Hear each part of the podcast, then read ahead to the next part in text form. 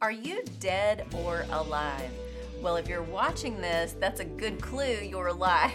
From a scientific perspective, in order for something to be classified as living, it must grow and develop, use energy, reproduce, be made of cells, respond to its environment, and adapt. While many things meet one or more of these criteria, a living thing must meet all of the criteria.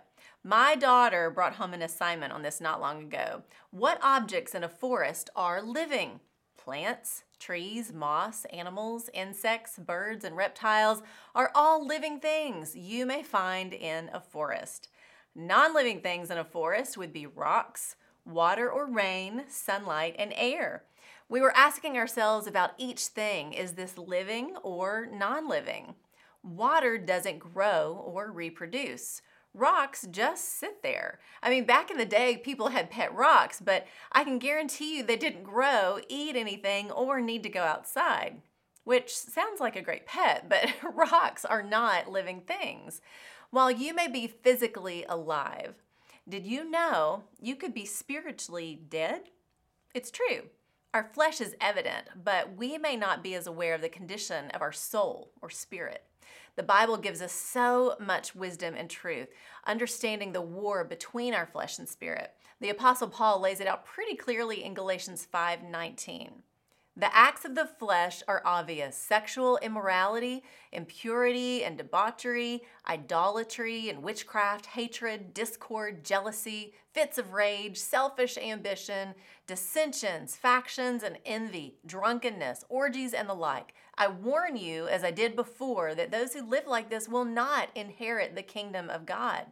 But the fruit of the Spirit is love, joy, peace, forbearance, kindness, goodness, faithfulness, gentleness, and self control. Against such things there is no law.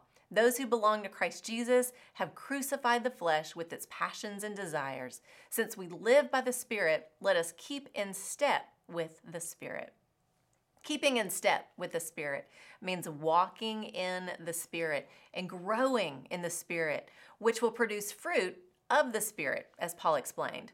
You can always tell what the tree is by its fruit. What fruit are you producing more of? Fruit of the flesh or fruit of the Spirit? Take a fruit inventory of your life. That's a great place to start. Are you dead or alive? Jesus had a great conversation with a man named Nicodemus in John chapter 3 about being made spiritually alive.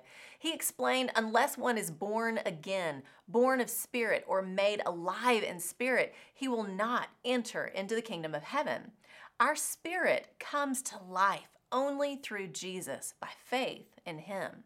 It's because of His great love for us and mercy that God even offers this beautiful gift. He knows our flesh is dying, and because of the curse of sin, apart from Jesus, we are dead.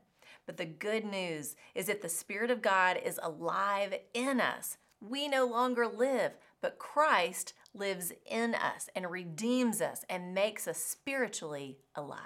That's the truth. Dead things don't grow, but living things do. Today is the day of salvation. Don't be a dead man walking. Come alive in Christ and watch the growth that will happen in your life. The fruit is so sweet. I'm Lori Klein.